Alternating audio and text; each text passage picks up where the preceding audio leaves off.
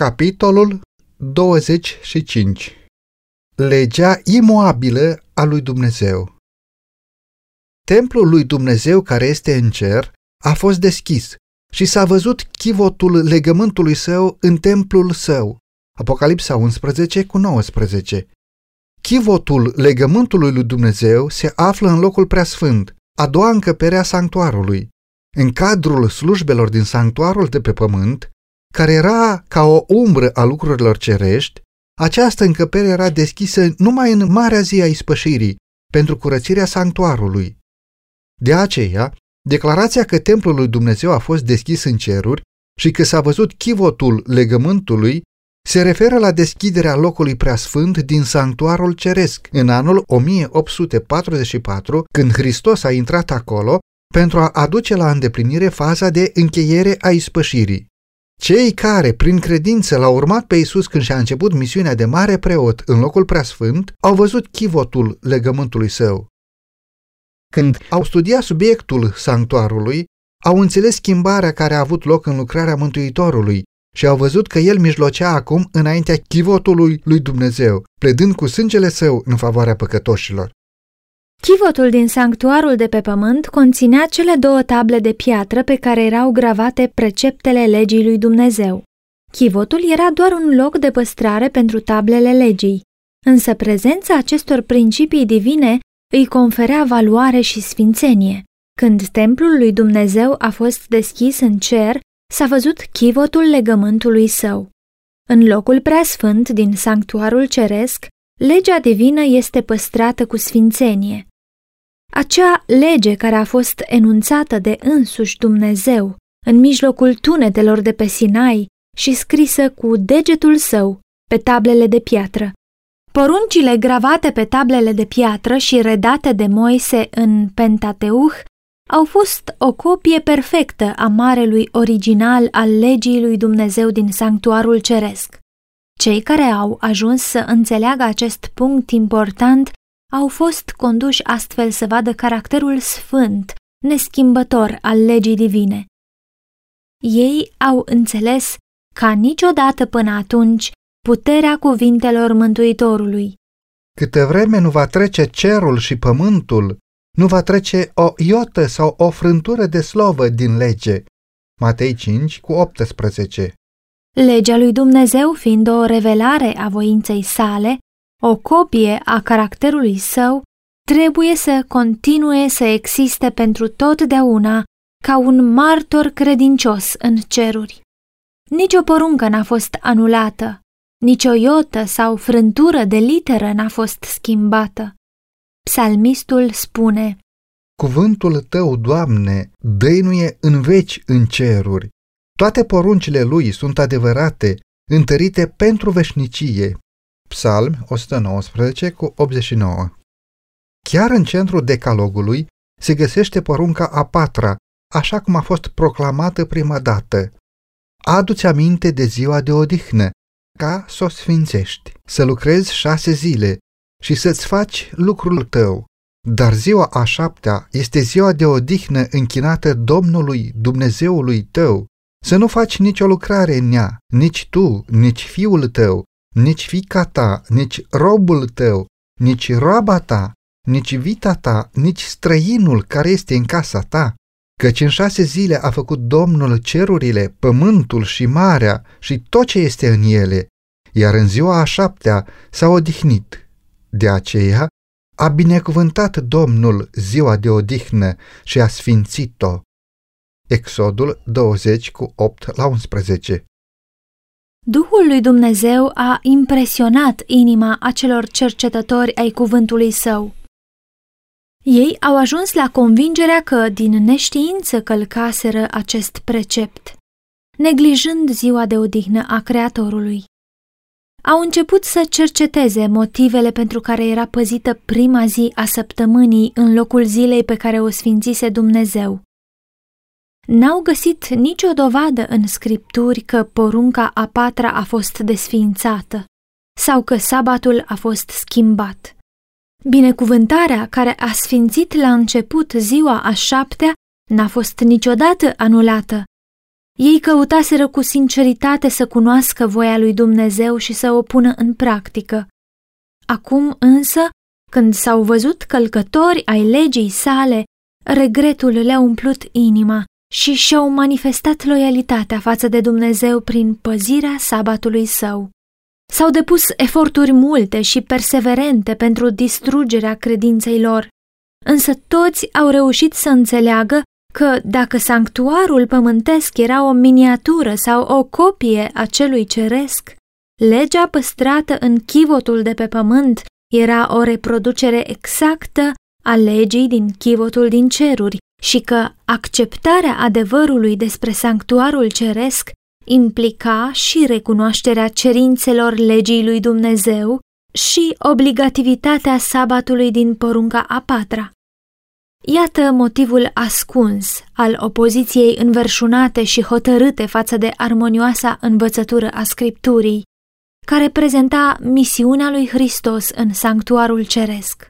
Oamenii încercau să închidă ușa pe care Dumnezeu o deschisese și să deschidă ușa pe care El o închisese.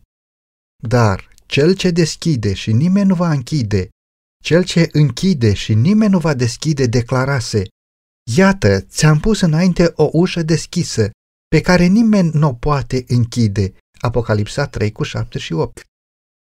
Hristos deschisese ușa locului preasfânt. Lumina strălucea prin ușa aceea deschisă a sanctuarului ceresc și porunca a patra a fost văzută inclusă în legea care era păstrată acolo. Niciun om nu putea desființa ceea ce instituise Dumnezeu. Cei care acceptaseră lumina cu privire la medierea lui Hristos și la caracterul perpetu al legii lui Dumnezeu au descoperit că acestea erau adevărurile prezentate în Apocalipsa 14. Mesajele din acest capitol formează tripla avertizare care trebuie să-i pregătească pe locuitorii pământului pentru a doua venire a Domnului. Expresia a venit ceasul judecății lui se referă la faza finală a misiunii lui Hristos pentru salvarea oamenilor. Se proclamă un adevăr care trebuie făcut cunoscut până când lucrarea de mijlocire a Mântuitorului va înceta și el va reveni pe pământ pentru a-și lua poporul. Acțiunea de judecată care a început în anul 1844 trebuie să continue până când se va lua o decizie în dreptul tuturor oamenilor, atât a celor vii, cât și a celor morți. În consecință, ea se va extinde până la încheierea Harului.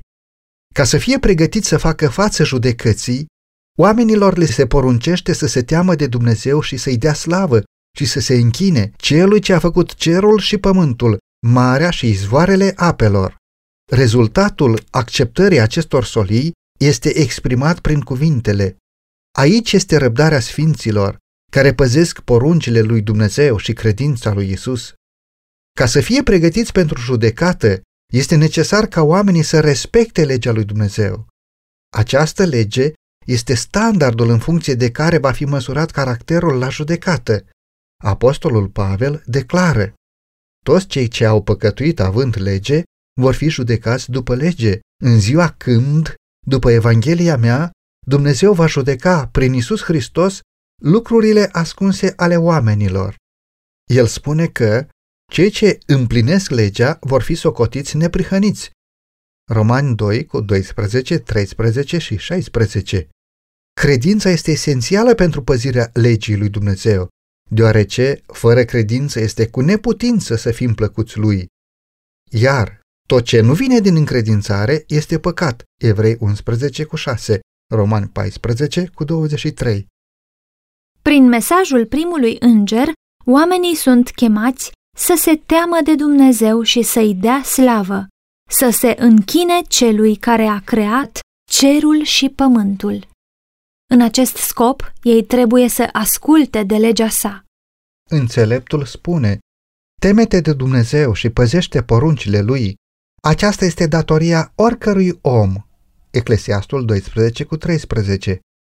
Fără ascultare de poruncile sale, niciun fel de închinare nu poate să-i placă lui Dumnezeu căci dragostea de Dumnezeu stă în păzirea poruncilor lui.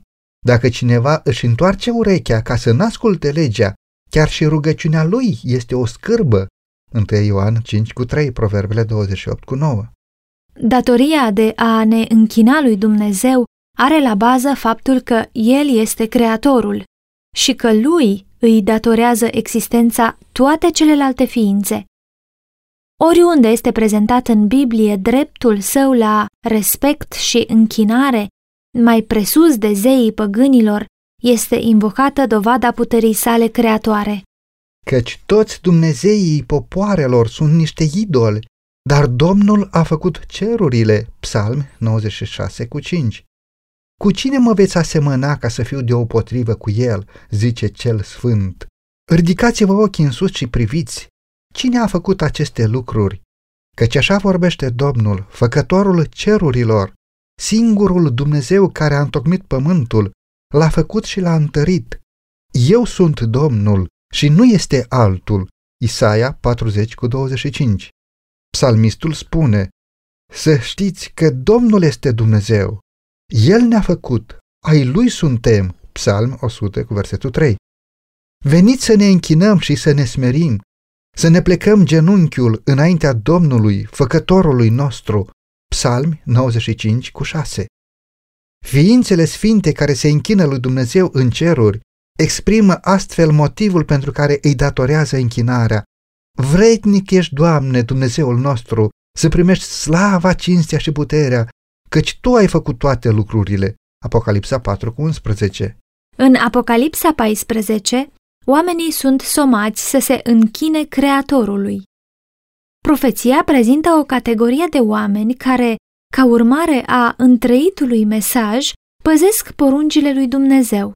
Una dintre aceste porunci atrage atenția direct asupra lui Dumnezeu în calitate de creator. Porunca a patra anunță solemn. Ziua a șaptea este ziua de odihnă închinată Domnului Dumnezeului tău, căci în șase zile a făcut Domnul cerurile, pământul și marea și tot ce este în ele, iar în ziua a șaptea s-a odihnit. De aceea a binecuvântat Domnul ziua de odihnă și a sfințit-o.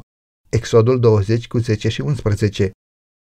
Pe lângă aceasta, cu privire la sabat, Domnul declară că este un semn, ca să știți că eu sunt Domnul Dumnezeul vostru. Ezechiel 20 cu 20.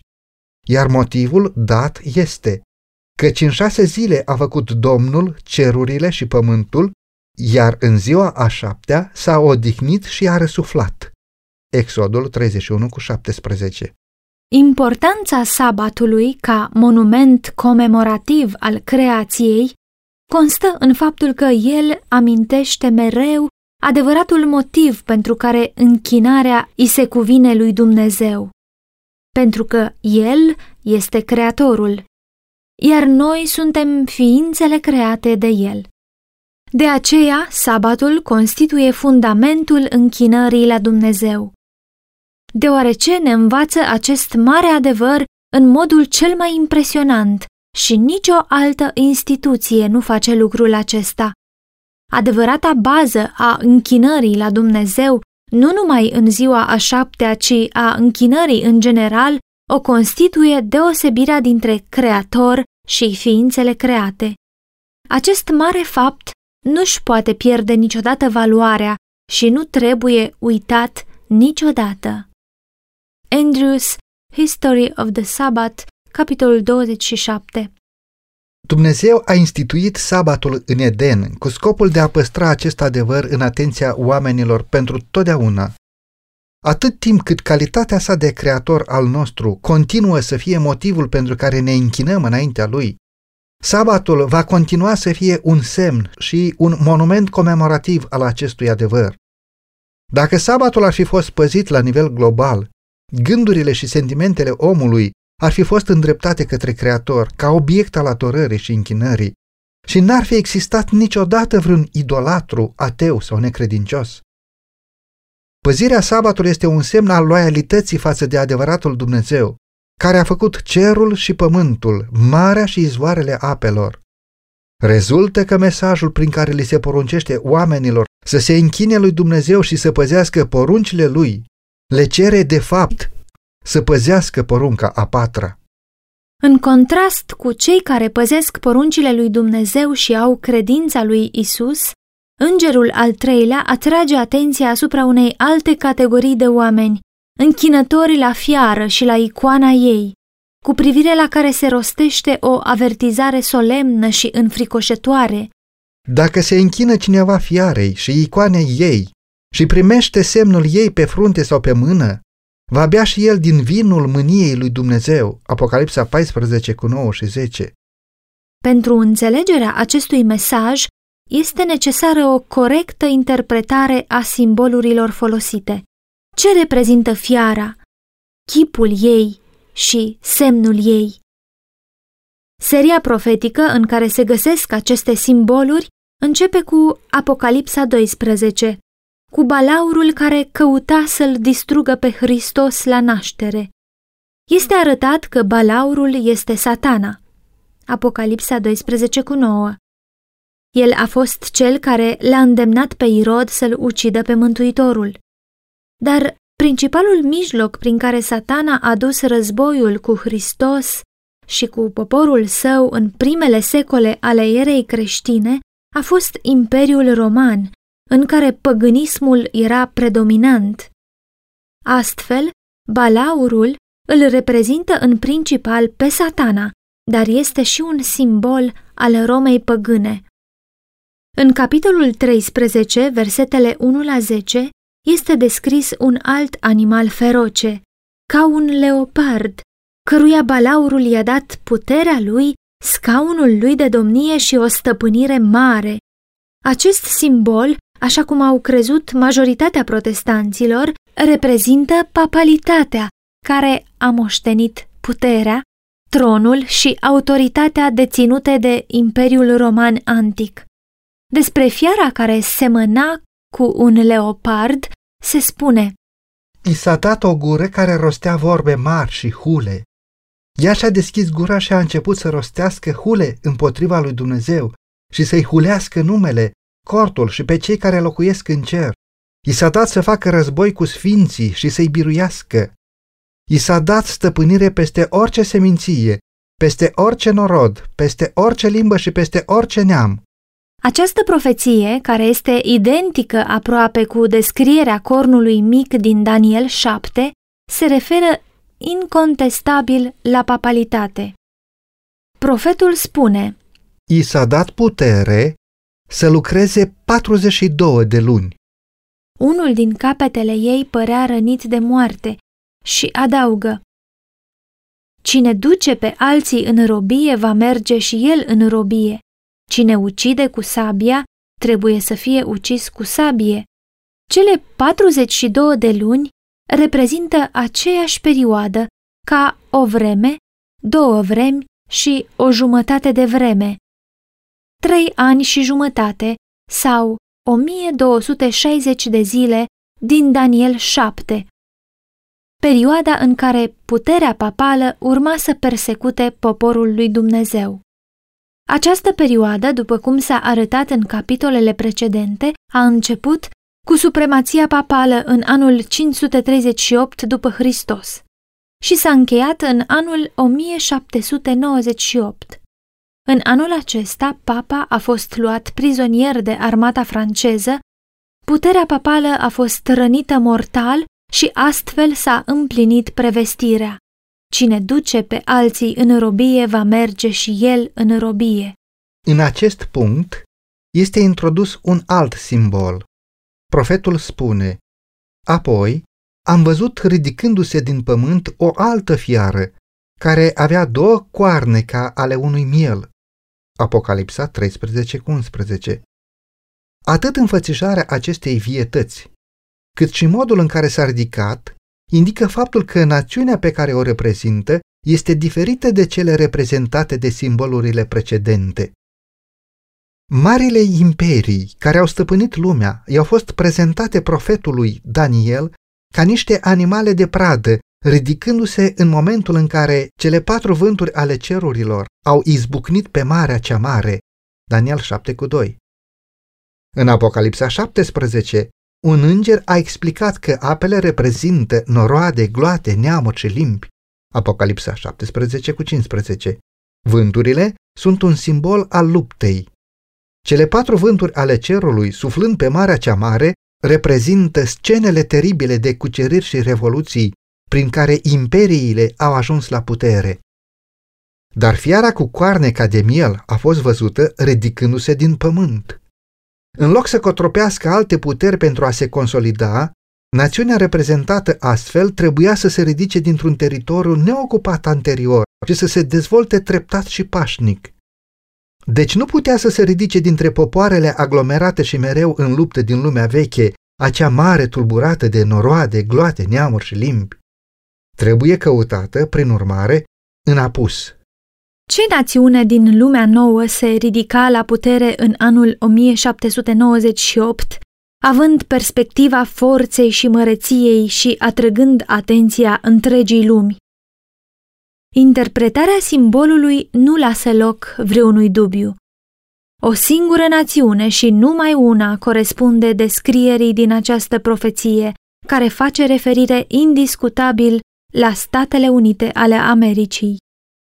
În repetate rânduri, ideile aproape aceleași cuvinte, aparținându-i profetului, au fost folosite involuntar de oratori și istorici pentru a descrie apariția și dezvoltarea acestei națiuni. Fiara a fost văzută ridicându-se din pământ. Potrivit traducătorilor, cuvântul ridicându-se, folosit aici, înseamnă literal a crește, a răsări ca o plantă. Așa cum am văzut, națiunea trebuia să apară într-un teritoriu neocupat până atunci. Un scriitor renumit, descriind ascensiunea Statelor Unite, vorbește despre taina apariției acestei națiuni într-un pământ neocupat și adaugă Ca o sămânță tăcută am crescut, devenind un imperiu. Townsend, The New World Compared with the Old, pagina 462. O revistă europeană din 1850 se referea la Statele Unite ca la un minunat imperiu care iese la lumină și, în tăcerea pământului, își adaugă zilnic putere și măreție, The Dublin Nation. Edward Everett, într-un discurs despre părinții peregrini fondatori ai acestei națiuni, afirma Au căutat ei oare un loc retras inofensiv prin obscuritatea lui și sigur prin izolarea lui, unde mica biserică din Leiden să se poată bucura de libertate de conștiință? Iată regiuni întinse peste care, în cuceriri pașnice, ei au purtat standardul crucii. Discurs ținut la Plymouth, Massachusetts, 22 decembrie 1824, pagina 11 avea două coarne ca ale unui miel. Coarnele ca ale unui miel indică tinerețe, nevinovăție și blândețe, reprezentând fidel caracterul Statelor Unite când i-au fost prezentate profetului ca ridicându-se în anul 1798. Printre exilații creștini care s-au refugiat primii în America și au căutat refugiu din calea persecuției regilor și intoleranței preoților s-au numărat mulți care erau hotărâți să construiască o formă de guvernământ pe temelia încăpătoare a libertăților civile și religioase. Vederile lor și-au găsit expresia în declarația de independență care proclamă marele adevăr că toți oamenii sunt creați egali și au dreptul inalienabil la viață, libertate și fericire iar Constituția le garantează oamenilor dreptul la autoguvernare, prevăzând că reprezentanții aleși prin votul poporului să elaboreze și să aplice legi. Libertatea credinței religioase a fost de asemenea garantată, fiecărui om fiindu-i permis să se închine lui Dumnezeu potrivit propriei conștiințe. Republicanismul și protestantismul au devenit principiile fundamentale ale națiunii. Aceste principii constituie secretul puterii și prosperității ei. Cei persecutați și asupriți din întreaga creștinătate s-au îndreptat spre această țară cu interes și speranță. Milioane de oameni au debarcat pe țărmurile ei și Statele Unite au ajuns printre cele mai puternice națiuni ale pământului. Dar fiara cu coarne ca ale unui miel vorbea ca un balaur. Ea lucra cu toată puterea fiarei din tâi înaintea ei și făcea ca pământul și locuitorii lui să se închine fiarei din tâi, a cărei rană de moarte fusese vindecată. Ea a zis locuitorilor pământului să facă o icoană fiarei care avea rană de sabie și trăia. Apocalipsa 13, cu 11 la 14 Coarnele, ca ale unui miel, și glasul de balaur indică din punct de vedere simbolic o contradicție flagrantă între declarațiile și practicile țării reprezentate în felul acesta. Vorbirea unei națiuni se concretizează în acțiunile puterii ei legislative și juridice. Prin aceste acțiuni vor fi contrazise principiile liberale și pașnice pe care le pusese cândva la temelia guvernării ei. Anticiparea că va vorbi ca un balaur și va exercita toată puterea fiarei din tâi prevestește clar apariția atitudinii de intoleranță și de persecuție manifestate de țările reprezentate prin balaur și prin fiara care semăna cu un leopard. Afirmația că fiara cu două coarne făcea ca pământul și locuitorii lui să se închine fiarei din tâi arată că această națiune își va exercita autoritatea în direcția impunerii unei forme ce va constitui un act de închinare la papalitate. Un astfel de demers va fi categoric opus principiilor de conducere ale acestei națiuni, instituțiilor ei libere, afirmațiilor directe și solemne din Declarația de Independență și din Constituție, Fondatorii încercaseră în mod înțelept să evite folosirea de către biserică a puterii civile, care duce inevitabil la intoleranță și persecuție. Constituția prevede Congresul nu va da nicio lege privind instaurarea sau interzicerea exercitării libere a vreunei religii și religia nu va fi pusă ca o condiție de calificare pentru vreo funcție de răspundere publică în Statele Unite. Impunerea unei legi cu caracter religios de către autoritatea civilă poate fi făcută numai prin violarea flagrantă a acestor garanții ale libertății. Dar tocmai în consecvența unei asemenea demers este redat de simbolul profetic, fiara cu coarne ca ale unui miel, care inspiră curăție, blândețe și nevinovăție, vorbește ca un balaur. Ea le-a zis locuitorilor pământului să facă un chip fiarei. Aici se face clar referire la o formă de guvernământ în care puterea legislativă îi aparține poporului, cea mai remarcabilă dovadă că Statele Unite este țara indicată de profeție. Dar ce este chipul fiarei și cum urmează să fie făcut? Chipul, imaginea, reproducerea este realizat de către fiara cu două coarne și o înfățișează pe prima dintre fiare. Pentru a afla ce este chipul fiarei și cum urmează să fie făcut, trebuie să studiem trăsăturile fiarei însăși, ale papalității.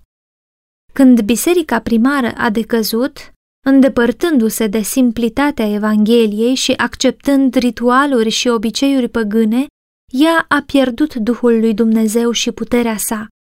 Pentru a domina conștiința oamenilor, a căutat sprijinul puterii civile. Astfel, a rezultat papalitatea, o biserică exercitând control asupra puterii statului și folosind-o pentru a-și realiza propriile scopuri, în special acela de pedepsire a ereziei. Pentru ca Statele Unite să realizeze o imagine a fiarei, Puterea religioasă trebuie să controleze în așa măsură puterea civilă, încât autoritatea statului să fie folosită de biserică pentru a-și îndeplini propriile scopuri. Ori de câte ori a obținut putere civilă, biserica a folosit-o ca să-i pedepsească pe cei care nu erau de acord cu doctrinele ei. Bisericile protestante care au călcat pe urmele Romei, încheind alianțe cu puterile seculare, au manifestat o dorință asemănătoare de a restrânge libertatea de conștiință. Un astfel de exemplu este persecutarea îndelungată a dizidenților de către Biserica Angliei.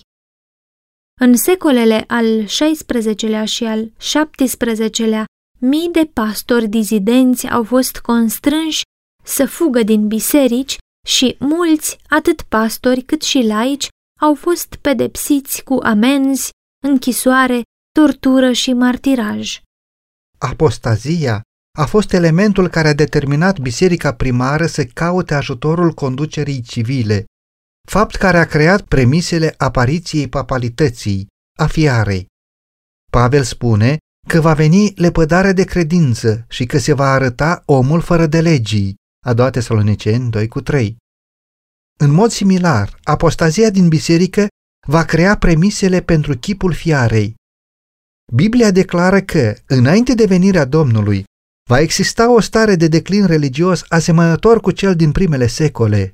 Să știți că în zilele din urmă vor fi vremuri grele, căci oamenii vor fi iubitori de sine, iubitori de bani, lăudăroși, trufași, hulitori, neascultători de părinți, nemulțumitori, fără evlavie, fără dragoste firească, neînduplecați, clevititori, neînfrânați, neîmblânziți, neiubitori de bine, vânzători, obraznici, îngânfați, iubitori mai mult de plăceri decât iubitori de Dumnezeu, având doar o formă de evlavie, dar tăgăduindu-i puterea.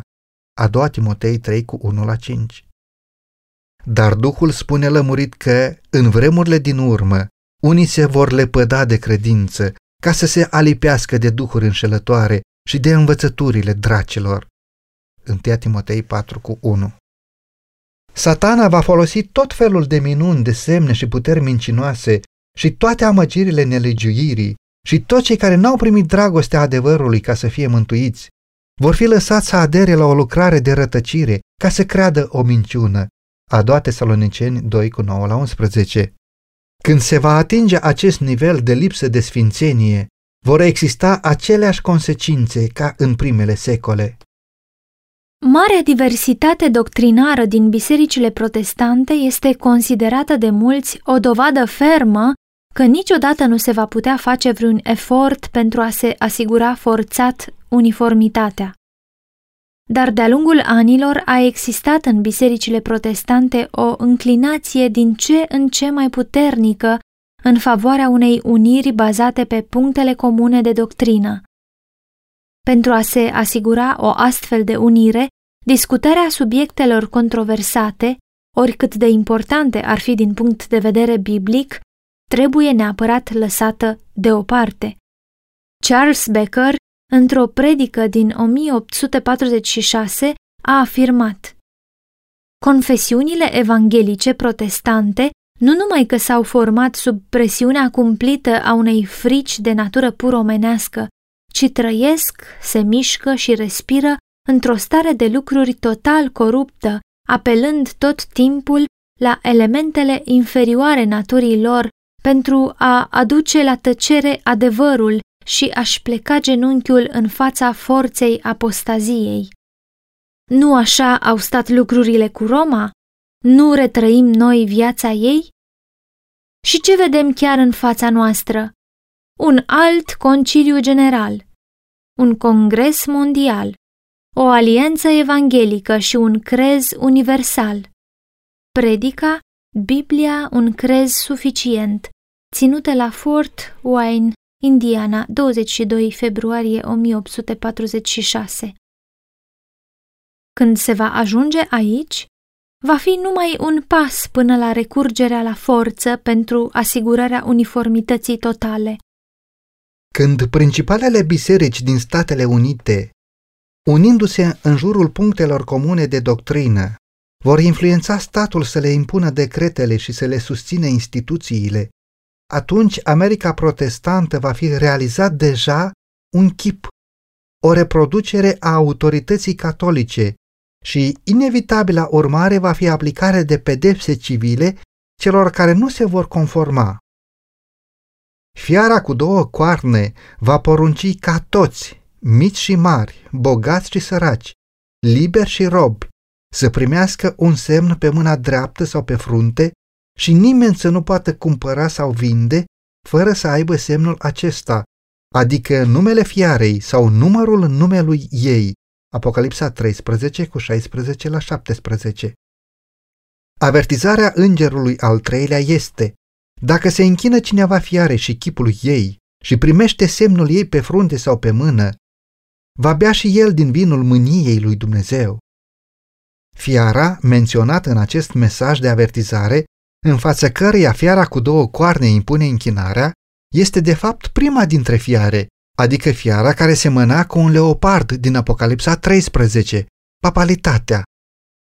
Chipul fiarei reprezintă acea formă a protestantismului apostat care se va dezvolta când bisericile protestante vor căuta ajutorul puterii civile pentru impunerea dogmelor lor. Rămâne să mai fie definit semnul fiarei. După avertizarea în legătură cu închinarea la fiară și la imaginea ei, profeția declară Aici este răbdarea sfinților, care păzesc poruncile lui Dumnezeu și credința lui Isus. Întrucât cei care păzesc poruncile lui Dumnezeu sunt puși astfel în contrast cu cei care se închină fiarei și chipului ei și primesc semnul ei, rezultă că păzirea legii lui Dumnezeu pe de o parte și călcarea ei pe de altă parte va face distincția dintre cei care îi se închină lui Dumnezeu și cei care se închină fiarei. Trăsătura specifică a fiarei și, prin urmare, a chipului ei este călcarea poruncilor lui Dumnezeu. Despre cornul cel mic, ce simbolizează papalitatea, Daniel spune El se va încumeta să schimbe vremile și legea, Daniel 7 cu 25. Pavel numea aceeași putere omul fără de legii, care urma să se înalțe pe sine mai presus de Dumnezeu. O profeție este completată de cealaltă. Numai prin schimbarea legii lui Dumnezeu putea papalitatea să se înalțe mai presus de Dumnezeu. Oricine va respecta cu bună știință legea astfel schimbată, va da cinstea supremă acelei puteri prin care s-a făcut schimbarea. Un asemenea act de ascultare de legile papale va fi un semn de supunere față de papa, în locul supunerii față de Dumnezeu. Papalitatea a încercat să schimbe legea lui Dumnezeu. Porunca a doua, care interzice închinarea la chipuri cioplite, la imagini, la reprezentări, a fost eliminată din lege, iar porunca a patra a fost schimbată în așa fel încât să autorizeze păzirea zilei întâia a săptămânii ca sabat în locul zilei a șaptea. Adepții papalității susțin, ca motiv pentru omiterea poruncii a doua, că ea nu este necesară, fiind inclusă în prima poruncă și că ei redau legea exact în felul în care Dumnezeu a intenționat să fie înțeleasă. Aceasta nu poate fi schimbarea prezisă de profet. Profeția vorbește despre o schimbare intenționată, deliberată. El se va încumeta să schimbe vremile și legea. Schimbarea din cadrul poruncii a patra împlinește fidel profeția.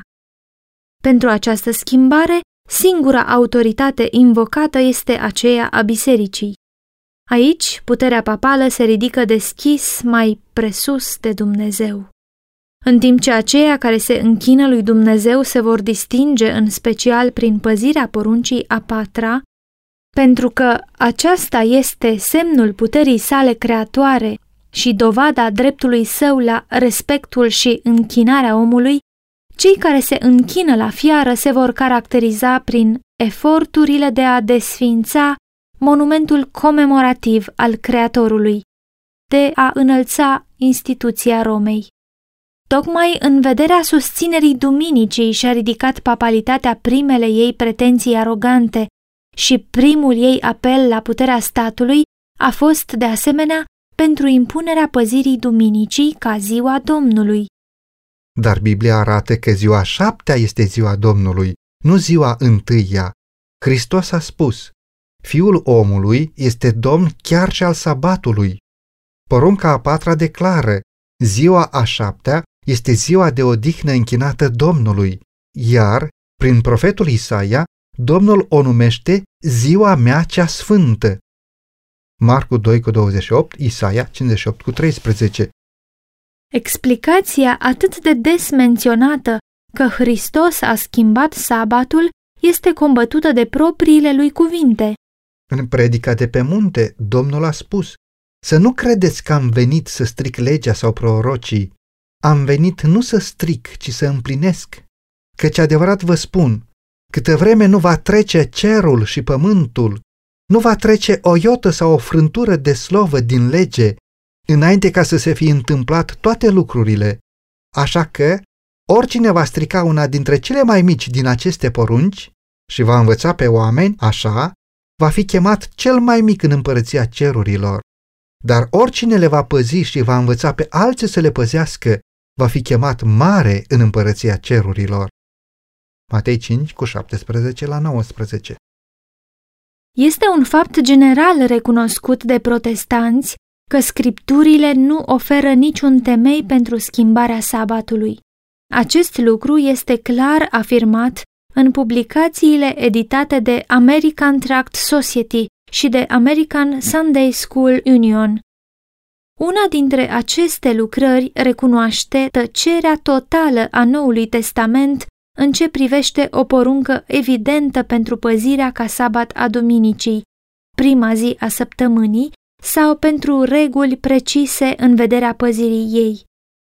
George Eliot, The Abiding Sabbath, pagina 184 În altă publicație se afirmă, până la moartea lui Hristos, nu s-a făcut nicio schimbare privind ziua de odihnă și, în măsura în care consemnările o arată, apostolii n-au dat nicio poruncă explicită care să impună renunțarea la sabatul din ziua a șaptea și păzirea lui în prima zi a săptămânii.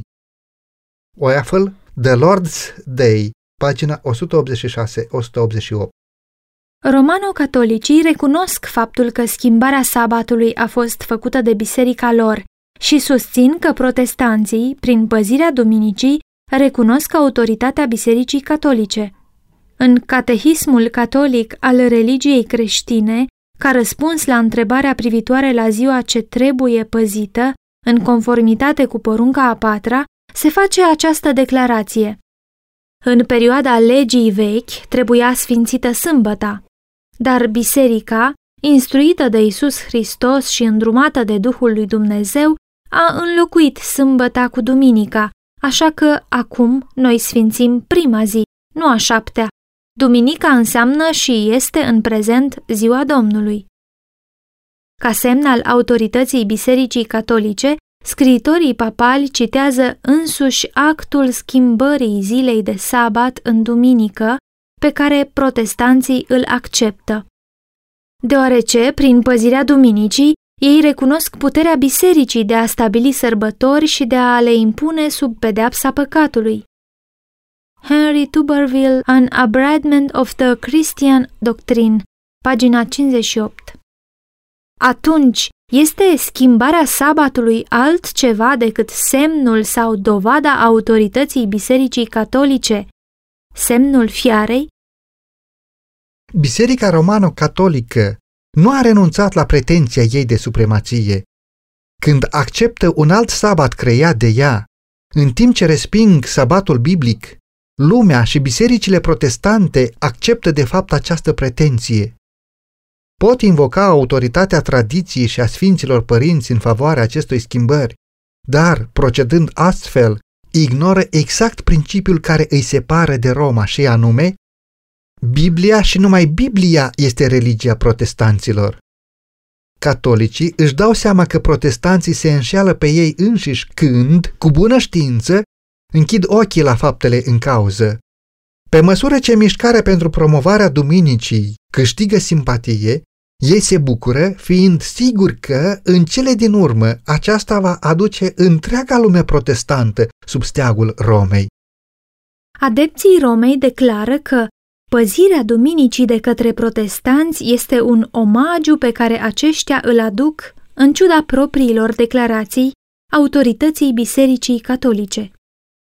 Segur, Plain Talk About the Protestantism of Today, pagina 213 Faptul că bisericile protestante impun păzirea duminicii înseamnă că impun închinarea la papalitate, la fiară, Cei care, înțelegând cerințele poruncii a patra, aleg să păzească sabatul fals în locul celui autentic, îi aduc prin aceasta închinare acelei puteri prin a cărei unică autoritate a fost instituit.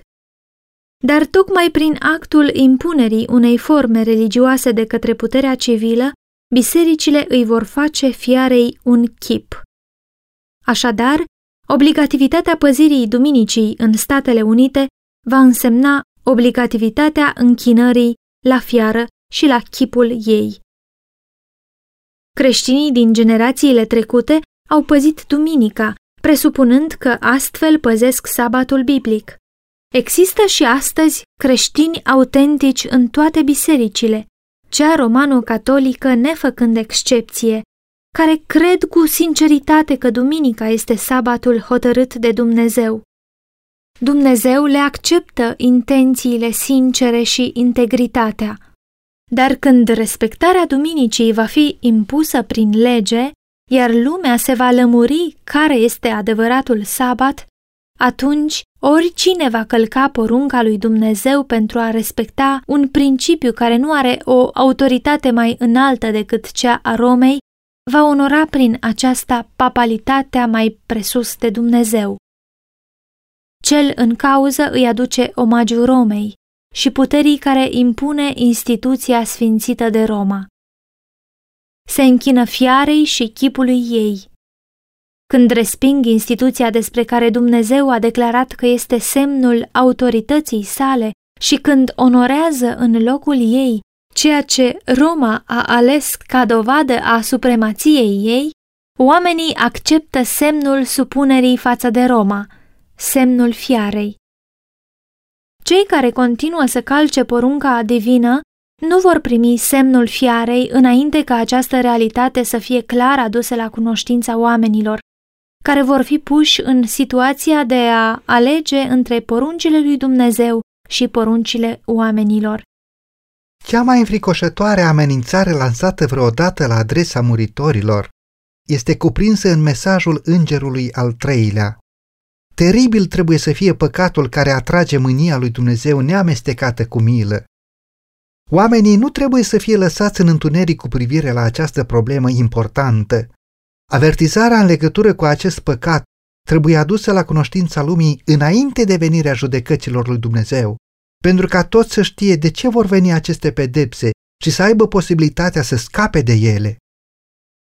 Profeția declară că mesajul primului înger va fi prezentat în fața oricărui neam, oricărei seminții, oricărei limbi și oricărui popor. Avertizarea îngerului al treilea, care face parte din aceeași triplă solie, trebuie de asemenea proclamată lumii întregi.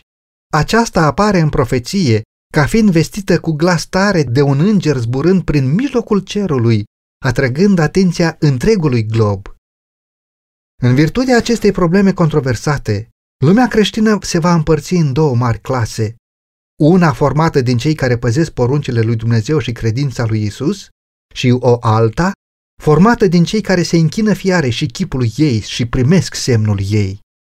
Deși biserica și statul își vor uni forțele pentru a-i constrânge pe toți, mici și mari, bogați și săraci, slobozi și robi, să primească semnul fiarei, poporul lui Dumnezeu nu-l va primi.